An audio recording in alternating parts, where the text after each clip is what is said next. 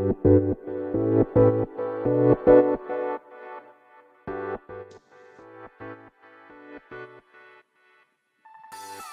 い、始まりました。本を読んでは独り言ラジオ。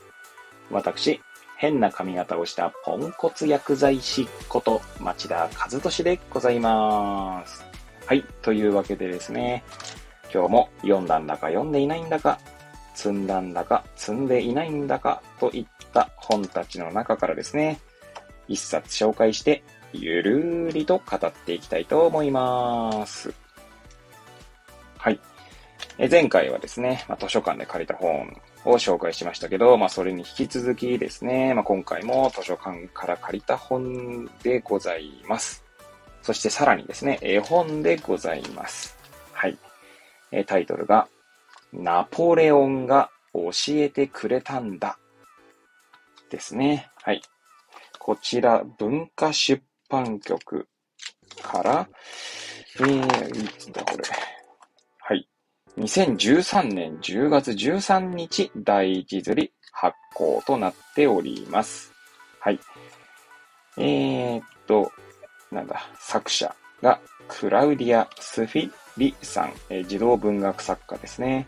そして絵ですね。絵がバレン、バレンティーナ・モレアさん。はい。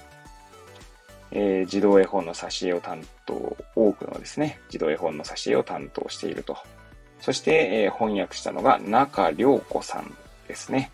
はい。イタリア旅行をきっかけに兵庫県でイタリア語を学び始めると書いてありますね。現在は、現在はでこの2013年現在でしょうけれども、東京で翻訳講座を受講。受講。えー、そして2013年第19回板橋国際絵本翻訳大賞イタリア語部門大賞受賞と書いてありますね。はい。えー、そんなお三方による、えー、本でございます。はい。まあ、こちらをですね、手に取ったのはですね、まあ、完全にタイトルですね。はい。なかなか、ナポレオンが教えてくれたんだっていうタイトルになんか惹かれてしまったんですね。何教えてくれたんだろうなと。はい。そしてナポレオンかと。なんだろうみたいな。どんなお話なんだろうと、えー、ね、思って借りた絵本でございます。まあ、私ですね、えー、っと、まあ、絵本もですね、まあ、一種借りるんですよ。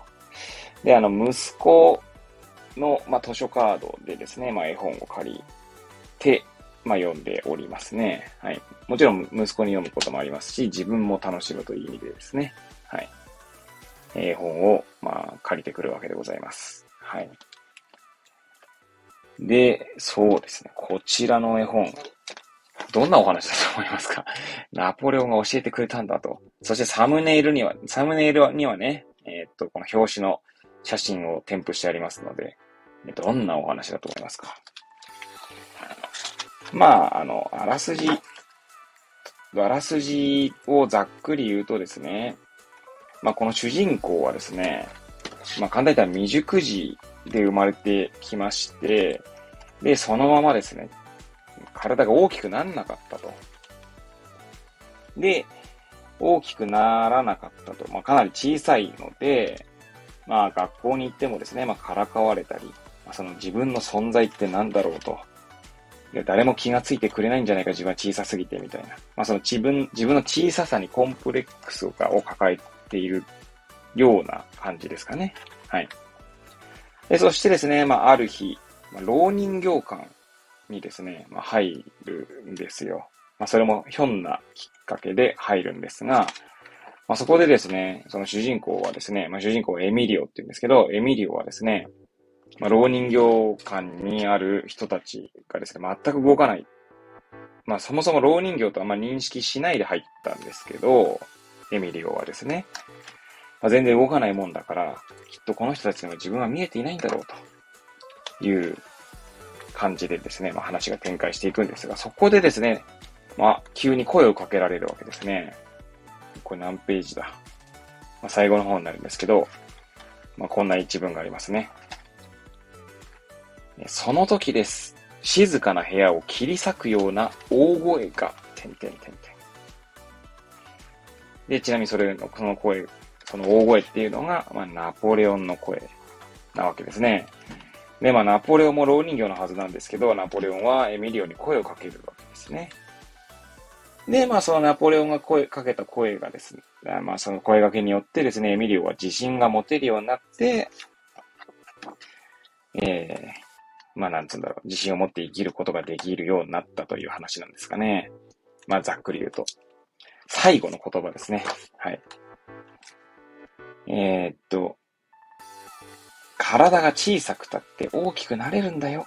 ナポレオンが教えてくれたんだ。はい。という言葉で締めくくられております。はい。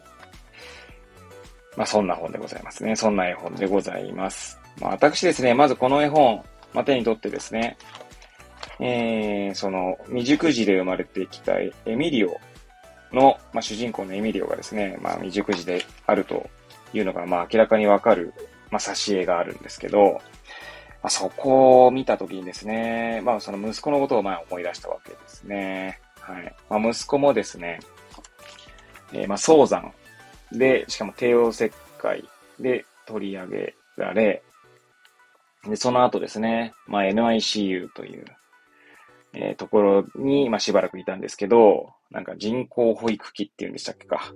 そう、合ってるかわかんないですけど、まあそこに入っていたんですが、もうね、最初生まれた時はもうなんていうんですかね、私が両手で、こう、まあ、丸、なんつうですか、指を、両手の指をですね、それぞれ合わせてできる空間に収まるぐらいのサイズだったですかね。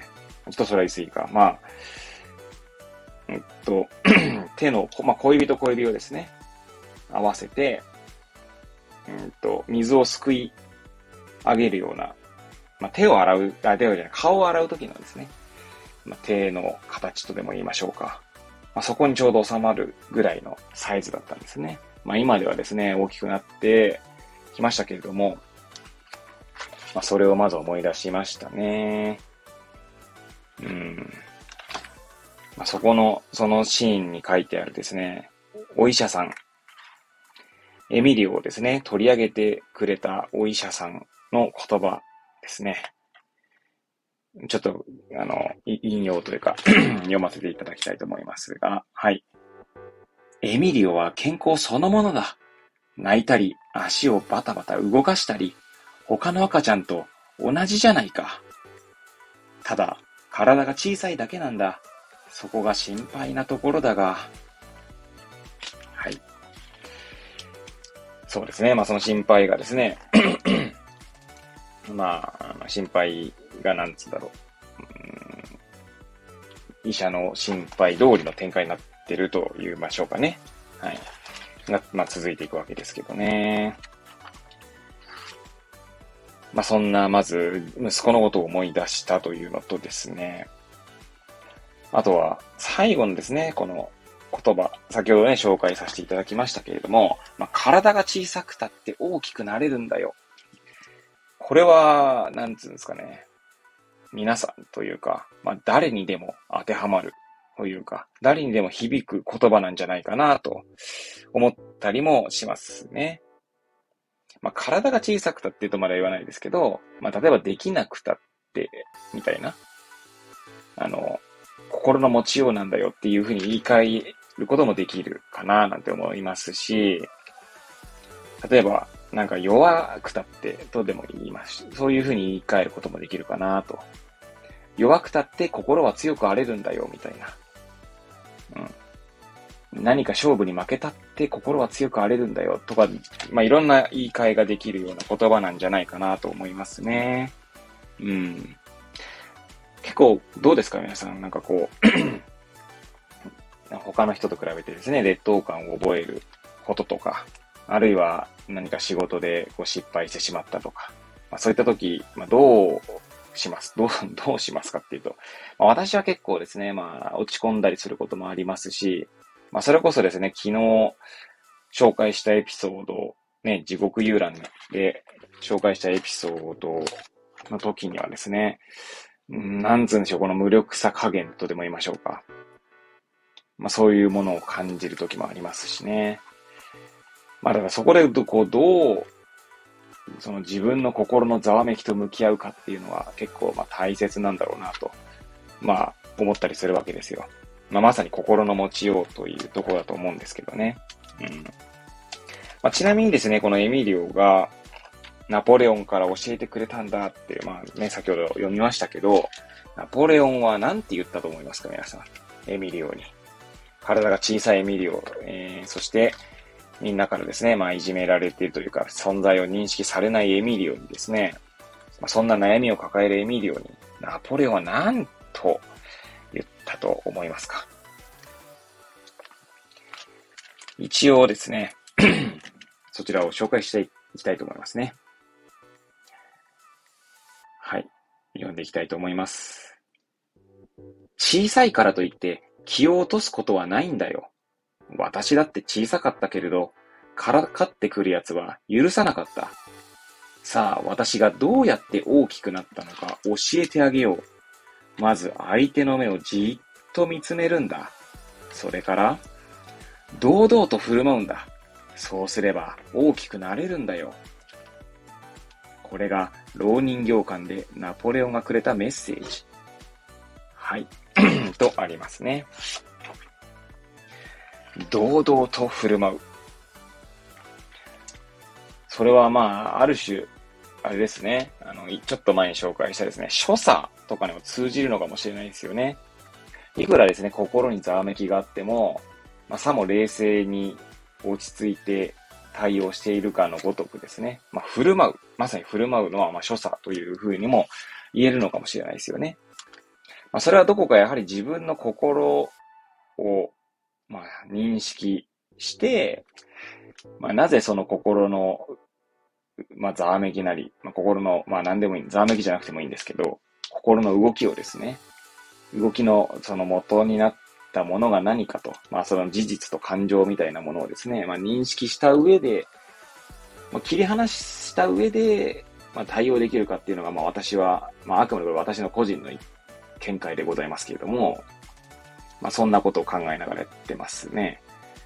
さっきの紹介したその地獄のような、えー、なんだろう、ひとときでもですね、えー、まず結構ですね、あの、私の、なんつうんでしょう。結構、まあ、動機がしたっていうとちょっとまあ語弊がありますけど、結構、いや、どうしたらいいんだろうなって思いながら結構胸がざわめいていたんですよ。まあ、それこそ動機に近いような状態っていうんですかね。で、まあそんな心の動きをですね、心の動きというか、まあその体の動きを感じながら、で、心の中でですね、で、その湧いてくる感情というんですか、もこう認識しながら、なんですか、それ多分そこに囚われていたらきっと昨日のような場面ではですね、声を荒げてしまったりすることもあったかもしれないですね。そこ何度言ったらわかるんですかみたいなね。まあそうならないように努めて、まあ結局そうなってもですね、全くこう、ことが進まないんですよね。うん。今度あの、買おうと思っている本で、叱る依存が止まらないっていうタイトルの本があるんですけど、まあ一応来月、8月にですね、まあ行きつけの本屋である桑畑書店さんにですね、頼む予定なんですけど、まあその 声を荒げてもですね、何も解決しないことが多いなと、まあこれはあくまで私の経験です。はい。思うので、まあ、そこでその感情に身を任せた対応をしないようにですね、まあ、自分の心を認識して、まあ、ある種堂々と振る舞っていたんだと、堂々とというか、まあ、落ち着いて振る舞えたなと思いますね。まあ、できたことはそこですけれども、できなかったこととしてはですね、まあ、そもそもその原因となっていることが何なのかとか、まあ、何なのかっていうか、まあ、昨日の例で言えばですね、まあ、おそらくその、かなり雑然とした、その患者さんのお家を整理することで解決するのかもしれないんですけど、まあ、それはまたですね、一方で、その人の世界を揺るがす出来事でもあるわけですよね。なんて言うんでしょう。その方がそうなっているのが、まあごめんなさいね、昨日のエピソードの話をしているので、昨日のも聞いてねえよって話、人はですね、まあぜひ昨日のも聞いていただければと思うんですけど、うん。まあごめんなさい。それを、そういったことを、昨日の話を聞いた前提で話してしまいますけれどもね。はい、すいません。進めさせていただきますが、はい。えー、そうですね。まあ、整理をすることでですね、その方の世界が変わってしまう可能性があると。っていうのは、多分、まあ、その方が本当は片付けたいと思って片付けられないのか、あるいは物を取っておきたいと思ってそうなっているのかでは多分全然違うんだろうなと思いますし、物を大切に取っておきたくて、まあ、ある種他人からはですね、ゴミ屋敷のように見えているのだとしたら、それは、ある種その方が大切、ある種、いや、大切にしているかどうかさておきなんですけど、まあ、取っておいたものがなくなるということはですね、まあ、ある種、心の痛みを伴う作業でもあるので、いや、なかなかまあ、もちろんね、そんな、そんなこと言ったって話が進まないでしょって言って話を進める方もいらっしゃると思いますし、きっとですね、私のような人だらけだとですね、何もことは進まないと思うので、おそらく全然違う考えをする方が必要なんだと思いますけれども。はい。まあそういう意味ではですね、よく言う、おせっかいおばさんみたいな、なんでおせっかいとおばさんがセットに必ずなるとかっていうのは何とも言えないんですけどね。おせっかいおじさんでもいいと思うんですけど、なんかおせっかいというとね、おばさんがセットになりますよね。すいません、なんかこれも、なんかこう、まあ、なんつうんだろうな、言葉に、えー、語弊があるかもしれませんが、はい。ちょっとそれはさておきですね。まあそういった方の存在も必要なんだと思うので、まあ少なくとも私はでもただそこの患者さんの背景をなるべく知った上で対応したいなと思うタイプなので、難しいなと思ってしまったというところでございます。はい。じゃあ話がですね、今回の話とはちょっと異なってきたんですけども、話を戻すとですね、ま、エミリオがナポレオンから声をかけられた、あ、声をかけられたというか、送ってもらった言葉ですね。まあ、堂々と振る舞うんだと。しかも相手の目を見てからですね。相手の目をじっと見つめて、そして堂々と振る舞うんだと。そうすれば大きくなれるんだよと。ね。いやーなんかこれ、なんか結構日常に通じる話だなと思いながら、私は誤読させていただきました。誤読ってね、謝る読むってことですけど、はい。えー、そんな感じでですね、今回は、まあ、ナポレオンが教えてくれたんだというですね、絵本を紹介させていただきました。えー、もしですね、よろしければ皆さん、あの、お近くの図書館でですね、まあ、探していただけると、はい、いいんじゃないかなと思います。いいんじゃないかな。変な話ですけどね。はい。まあ、手に取っていただければと思います。ということでですね、えー、また次回お会いいたしましょう。ごきげんよう。